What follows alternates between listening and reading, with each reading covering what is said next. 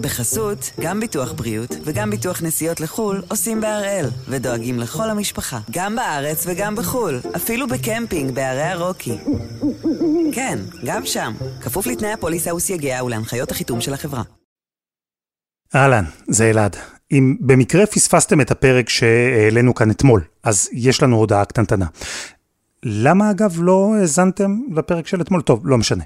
בשבוע הבא אנחנו נצא לחופשת קיץ קצרה, ובמקום פרקים של אחד ביום, נעלה כאן בכל יום פרק בסדרה חדשה ומרתקת של יגאל מוסקו. חצי אדם, חצי נחש, כך היא נקראת. זה יקרה כאן בשבוע הבא. אנחנו נחזור לפרקים רגילים מיד אחר כך. עד כאן ההודעה, עכשיו נתחיל. היום יום חמישי, 11 באוגוסט, ואנחנו אחד ביום, מבית N12.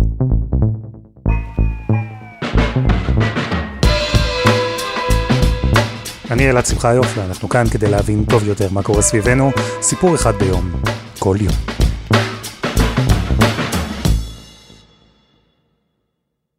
אני רוצה לספר לכם סיפור שקרה לפני כמה ימים במיזורי, בארצות הברית. לקראת הפריימריז שנערכו שם במפלגה הרפובליקנית בבחירות מיוחדות למושב בסנאט.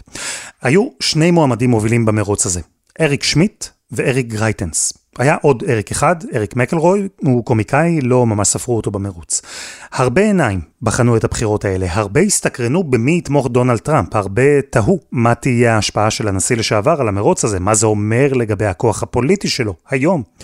ולילה לפני הבחירות, טראמפ הכריע. בהודעה שהוציא הוא הביע את תמיכתו המלאה, תמיכתו הבלתי מסויגת באריק. זהו, רק אריק, בלי שם משפחה. או שני המועמדים, שני האריקים, כל אחד במקביל, התגאה שהוא זה שקיבל את התמיכה של הנשיא לשעבר. הם הודו לו בהתרגשות. בסוף אגב, אריק באמת ניצח, אריק שמיט. וזה סתם סיפור קטן אחד על הנשיא לשעבר טראמפ, אבל זה סיפור שממחיש לא רק שהוא עדיין דמות פופולרית, עדיין דמות חזקה, פוליטית, אלא שהוא בעיקר דמות מאוד רלוונטית. אז הפעם אנחנו עם הפשיטה שערכו סוכנים פדרליים לבית של הנשיא לשעבר טראמפ בפלורידה. יונה לייבזון, שלום. אהלן אלעד. מחזה חריג, לא כל יום אנחנו רואים פשיטה על בית של נשיא לשעבר. לא כל יום, ולמעשה זה משהו שלא קרה מעולם בהיסטוריה של ארצות הברית, שחוקרים פדרליים מגיעים למעון של נשיא ארצות הברית לשעבר, במקרה הזה של דרונלד טראמפ, מר הלאגו, האחוזה המפוארת שלו בפלורידה, שמאוד מאוד גם מזוהה איתו, זה יותר מהבית שלו, זה אצלו ממש כבר סמל, מגיעים ביום שני ופשוט פושטים על האחוזה. It's a remarkable development with the former president himself confirming that the FBI has executed a search warrant on his home in Palm Beach, Florida today. He said in a statement that... בזמן שזה קורה, טראמפ בכלל לא נמצא במר הלאגו, נמצאת שם מישהי מטעמו, הוא בכלל נמצא בניו יורק, במגדל טראמפ, בדירה שלו, רואים אה, צילומי פפרצי שלו, מסרב אה, להגיב, נכנס לתוך מגדל טראמפ. הדבר המעניין זה שהתקשורת מקבלת אישור לזה דווקא מטראמפ עצמו, שמוציא הודעה ארוכה מאוד לעיתונות, ובה הוא כותב, החוקרים הפדרליים פשטו על הבית שלי, הם פרצו לי לכספת, הבית שלי נמצא תחת מצור, הוא כמובן טוען שזוהי רדיפה פוליטית, שזה חלק מאיזושהי חקירה שהמטרה שלה זה למנוע את הריצה שלו בבחירות הבאות ב-2024, וממש אה, תוך כמה שעות מרגע שמתפרסמת הידיעה על הפשיטה החריגה הזו, זה כמובן חדשות אה, מתפרצות בכל מקום, אנחנו רואים עשרות תומכים שלו מגיעים למר הלאגו, מניפים שלטים בהזדהות איתו, תומכים בו. That 30 FBI people can walk in and do that to a man's home? It's just a show. They, they know what's going on. It's all for a show to make Trump so he cannot run again. They don't want the truth. That's the bottom line. They don't want the truth. They are scared to death of Donald Trump. ולאט לאט גם מתחילות להגיע התגובות מהמפלגה הרפובליקנית, שתומכות בטראמפ ויוצאות נגד החקירה הזו שהיא חקירה פוליטית, כשצריך להגיד, אנחנו לא יודעים בדיוק בוודאות מה הפרטים של החקירה הזו ולמה היא קשורה. מה אנחנו כן יודעים, מטעם הממשל כלומר? אז באופן רשמי, ב-FBI לא אומרים שום דבר, הם לא הוציאו איזושהי הודעה, אין איזו הכרזה, אה, כמו שאנחנו רגילים בדרך כלל, של מודיעים או על פתיחת חקירה או על איזשהם צעדים שנעשים. מה אנחנו כן יודעים? אישורים לא רשמיים על כך שזה קשור למסמכים שטראמפ לקח מהבית הלבן בניגוד לחוק. כבר בפברואר השנה, מנהל הארכיון הלאומי של ארצות הברית מאשים את טראמפ בהאשמה מאוד חמורה, ואומר שטראמפ לקח לביתו הפרטי, למעונו, מהבית הלבן 15 ארגזים של מסמכים מסווגים, מסמכים שאסור היה לו לקחת. על פי הטענה, המסמכים האלה זה מסמכים שהיה צריך או להעביר אותם לגריסה, או להעביר אותם לארכיון הלאומי, ונפתחת בדיקה בהקשר הזה. וזה בעצם על פי החשד קשור לזה, האם נשיא לשעבר, דונלד טראמפ, לקח איתו מסמכים. מנהל הארכיון, בהאשמות האלה שלו, הוא ציין באיזה מסמכים מדובר? יש דיווחים, יש כיוונים, למה בכלל מופיע במסמכים האלה? אז אין באמת מושג מה בדיוק קיים במסמכים האלה. יש כל מיני השערות, אולי באמת זה קשור איכשהו לשישה בינואר.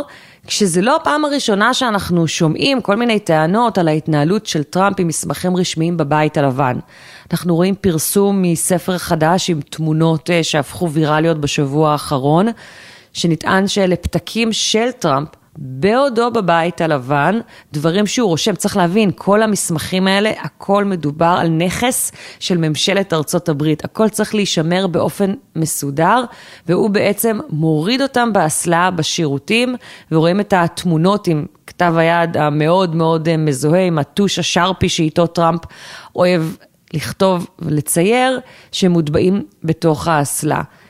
מי שהייתה דוברת הבית הלבן וגם הייתה עוזרת אה, של מלניה טראמפ תקופה, סטפני גרישם, שהתפטרה בשישה בינואר בעקבות האירועים, התראיינה וסיפרה שטראמפ נהג לקרוע מסמכים, לגרוס אותם, להשליך אותם.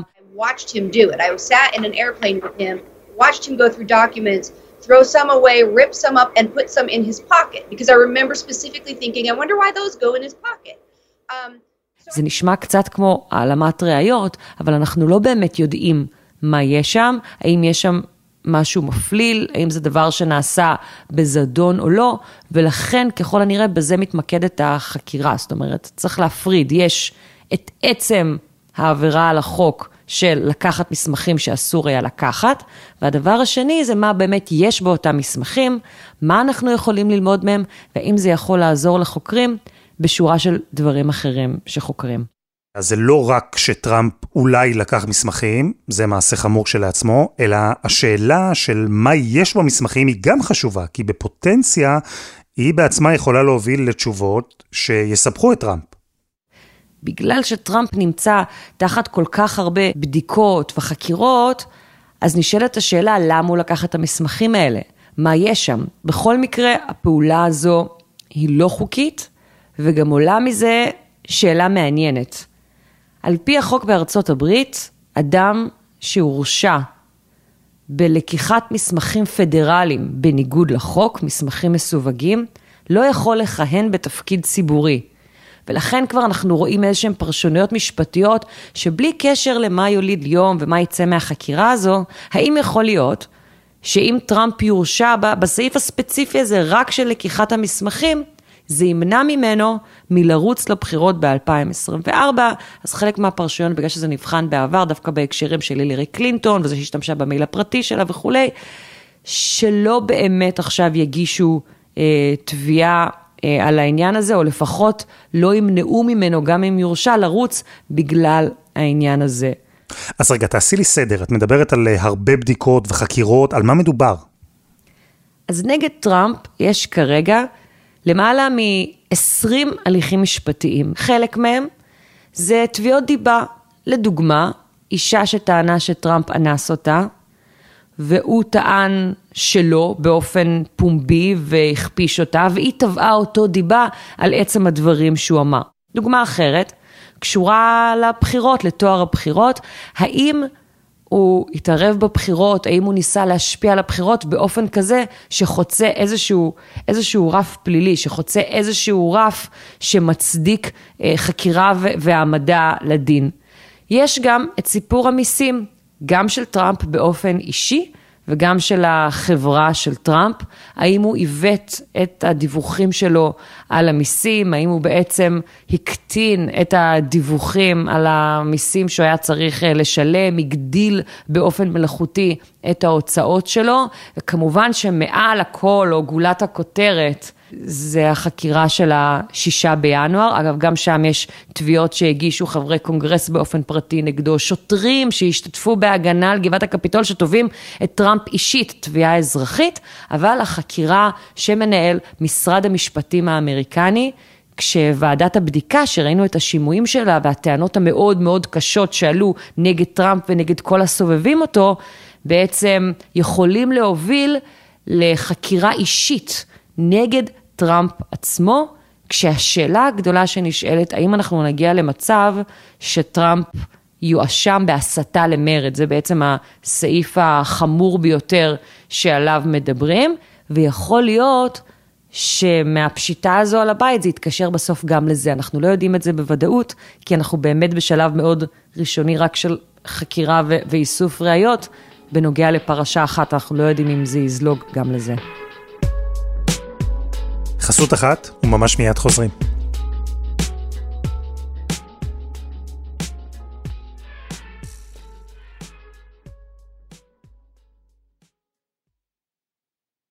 בחסות, גם ביטוח בריאות וגם ביטוח נסיעות לחו"ל עושים בהראל, ודואגים לכל המשפחה, גם בארץ וגם בחו"ל, אפילו בקמפינג בערי הרוקי. כן, גם שם, כפוף לתנאי הפוליסה וסייגיה ולהנחיות החיתום של החברה. טראמפ היה נשיא מיוחד, את זה אנחנו כבר יודעים, אבל הסיטואציה שבה הוא נמצא עכשיו, היא הופכת אותו גם לנשיא לשעבר מיוחד. נשיא שסיים כהונה אחת, הפסיד, הוא מפלרטט כעת בפומבי עם רעיון של לרוץ לכהונה שנייה, אולי הוא ינצח, והכל בזמן שהוא נמצא תחת חקירות והליכים משפטיים, ועל הבית שלו פושטים סוכנים פדרליים. ואיכשהו במקביל לכל זה, הוא עדיין דמות מאוד חזקה, אולי אפילו הכי חזקה, במפלגה הרפובליקנית. איכשהו כל זה עובד ביחד, ושווה לפחות לנסות להבין איך. אז במקרה שלנו נעשה את זה בעזרת פרופסור אודי זומר, מייסד המרכז לחקר ארצות הברית באוניברסיטת תל אביב. שלום. שלום. בואו נתחיל רגע מהפשיטה לבית של טראמפ והדיווחים שהוא לכאורה לקח אליו ארגזים מלאים במסמכים מהבית הלבן. מה המשמעות של מעשים כאלה? איך דבר כזה מתפרש בארצות הברית? אז הדבר הראשון שמצלצל בראש זה כמובן ווטרגייט. But in all of my years of public life, I have never obstructed justice. Well, I'm not a crook. ניקסון שמנסה להעלים עוני ראיות בתהליך החקירה נגדו, ובעצם אחרי זה אה, עוברים חוקים, ש, אה, חוק אחד מרכזי ועוד חוקים נוספים שתומכים בו, שבעצם אה, יוצרים איזשהו סטנדרט, איזושהי נורמה שבה כל מסמך שהוא שנשיאים אה, נוגעים בו, כמעט כל מסמך שהוא, בטח מסמכים שנוגעים לביטחון המדינה, מגיעים בשלב אה, כמה שיותר מהר כדי לשמור על אותו ביטחון מדינה לארכיב הלאומי. זהו, שאז בווטרגייט מסמכים היו מסמכים, פיזיים, ניירות. אלא שמאז המושג הזה, מסמכים, הוא השתנה, ובאמת במהלך השנים בארצות הברית נאלצו להתמודד עם הסוגיה הזו, גם בהקשר רחב יותר של מה זה בכלל מסמכים ששייכים למדינה. זה קרה לדוגמה בפרשת האימיילים של הילרי קלינטון. זה לכאורה היה סיטואציה דומה, כן? היא הייתה מזכירת המדינה, היא ניהלה את חשבון המייל שלה בצורה לא תקינה, חלק מהמיילים נשמרו על סרברים לא, לא מאובטחים, אתה זוכר את הסיפור, כן? While heading the State Department, Hillary Clinton relied solely on a personal account. It's raising questions about whether Clinton skirted the Federal Records Act, designed to preserve emails for historic reference, though the White House says Clinton... ואז נשאלה בעצם אותה שאלה לגביה, כן? אם היא עשתה כזה דבר, האם היא יכולה לרוץ לתפקיד ציבורי שהוא נשיאת ארצות הברית? בסופו של דבר התשובה הייתה אה, כן. תסביר לי, אבל אודי, איך התשובה היא כן? כי יש חוק מוגדר שאומר בצורה מפורשת שאם עובד ציבור לקח אליו מסמכים ששייכים למדינה, הוא לא יוכל לשמש עוד כעובד ציבור, ונשיא או נשיאה בסוף זו משרה ציבורית. ההגדרה למה הסטנדרטים שצריכים, מי שצריך לעמוד בהם, או מי שצריכה לעמוד בהם, לרוץ לנשיאות הם, הסטנדרטים האלה בעצם מוגדרים בחוקה האמריקאית. גיל מסוים, העובדה שזה אזרח או אזרחית שהם לא עברו תהליך התאזרחות אלא נולדו בארצות, על אדמת ארצות הברית וכולי, כן? אה, ואז אם אתה מביא חקיקה כזאת שהיא חקיקה סטטוטורית, היא לא יכולה, לפי החוקה האמריקאית ולפי הפרשנות שבית המשפט העליון באופן היסטורי נתן במספר גדול של, של הכרעות, היא לא יכולה לעשות override, אה, אה, כן? לבוא במקום החוקה האמריקאית. כלומר, אתה אומר, אם טראמפ אכן אה, יורשע ויתברר שהוא לקח מסמכים, לפי החוק הוא לא יוכל לשאת בתפקיד ציבורי, כל תפקיד ציבורי, אבל אם בכל זאת הוא ירצה להתמודד לנשיאות ב-2024, טראמפ יוכל ללכת לבית המשפט העליון, לומר להם, חבר'ה, זה שיש חוק זה בסדר גמור, אבל מעל יש את החוקה. אני יליד ארצות הברית, יש לי אזרחות, אני עומד בכל הקריטריונים, אז בעצם החוק לא רלוונטי? אלעד, תיארת את זה בצורה סופר מדויקת. זאת אומרת, החוק הוא לא חוקתי. ובכל זאת, טראמפ והאנשים שסביבו, הם טוענים שמדובר בחקירה, בהאשמות, שכל הפשיטה הזו על הבית שלו בפלורידה, שהכל זה חלק מניסיון חיסול פוליטי. זה הטיעון של טראמפ. יש לו קליינטים, תומכי המפלגה הרפובליקנית לדוגמה, מקבלים את הטענות האלה שלו? כן, 75% מהבוחרים והבוחרות הרפובליקנים אה, עדיין חושבים שהבחירות אה, נגנבו מטראמפ, ו-50% מהרפובליקנים והרפובליקניות חושבים שהניסיון של טראמפ לקעקע את תוצאות הבחירות ב-6 בינואר 2021 היה לגיטימי. ואולי האינדיקציה הכי מעודכנת, כן, ממש משבוע שעבר, וכשמסתכלים על התוצאות של הפריימריז אצל הרפובליקנים, מי שנבחרים ונבחרות זה המקורבים לטראמפ, אה, האנשים שטראמפ עשה להם endorsement, אולי אה, אה, קרי לייק באריזונה זה הדוגמה הכי, הכי טובה, כן? תזכור את השם הזה, קרי לייק, יכול להיות שהיא אפילו תהיה מועמדת לסגנית הנשיאה של טראמפ ב-2024, אם הוא באמת ירוץ בסופו של דבר. We have a lot of evidence of, of irregularities and problems, and we're going to address those. I'm not going to release it to the fake news, but we'll release it to the authorities. Why not release it right now? I, why would I release it to a, bunch of people who deny that there was fraud when there was obviously fraud? היא מועמדת להיות המושלת של אריזונה, כן? אולי אחת מהטראמפיסטיות היותר בולטות, היותר כריזמטיות, שנבחרת שם, ולצידה נבחרים עוד לא מעט מועמדים שמקורבים לטראמפ, כן? בשביל תפקידים שבסופו של דבר, מי שמכריע בתוצאות הבחירות הפדרליות במדינות השונות, הם נושאי תפקידים במדינות, ברמה המדינתית, לא ברמה הפדרלית.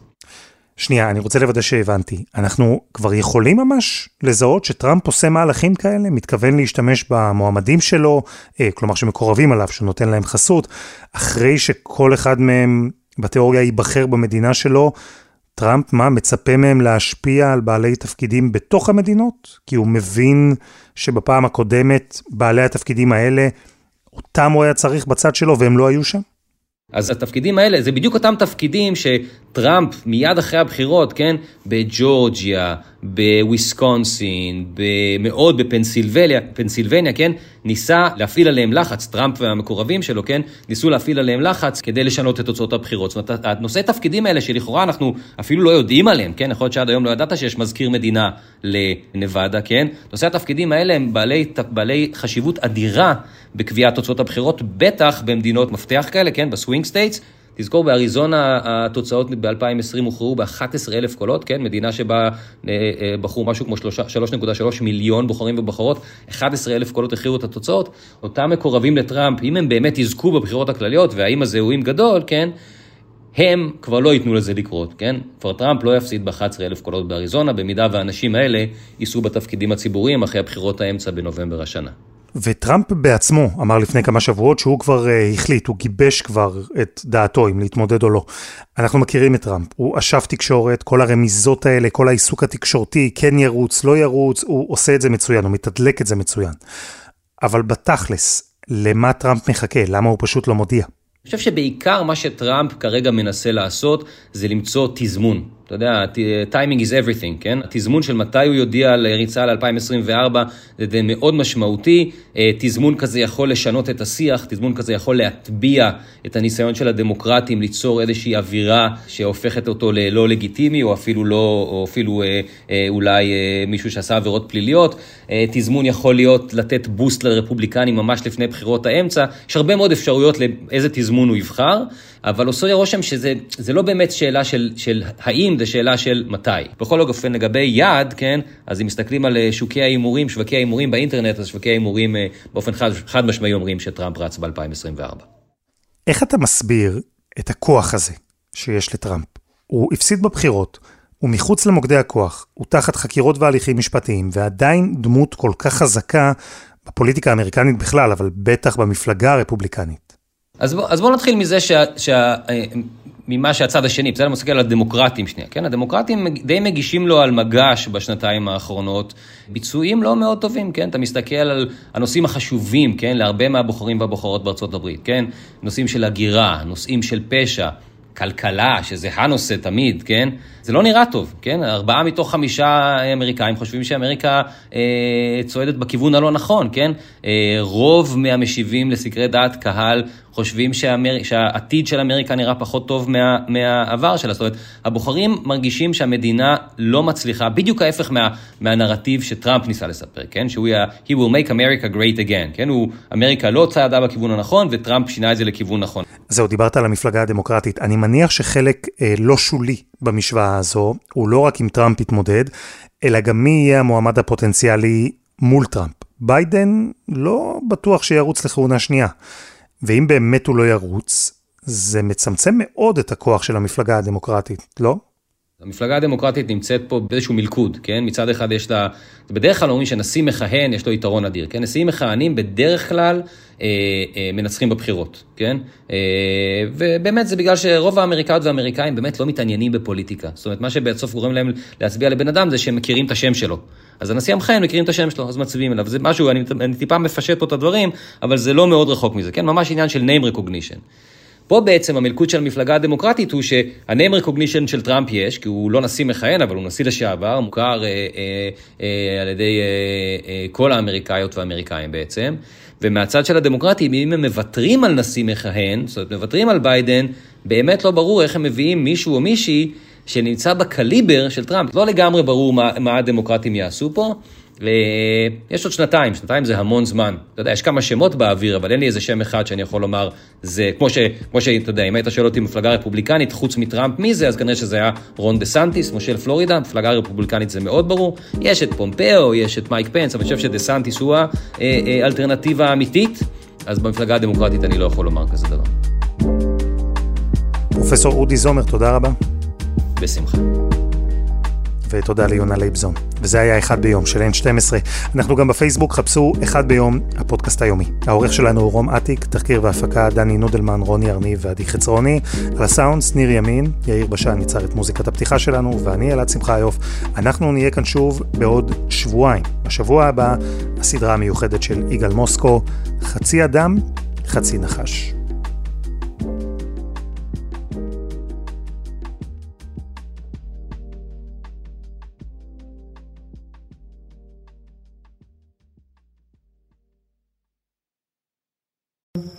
בחסות, גם ביטוח בריאות וגם ביטוח נסיעות לחו"ל עושים בהראל, ודואגים לכל המשפחה, גם בארץ וגם בחו"ל, אפילו בקמפינג בערי הרוקי. כן, גם שם, כפוף לתנאי הפוליסה וסייגיה ולהנחיות החיתום של החברה.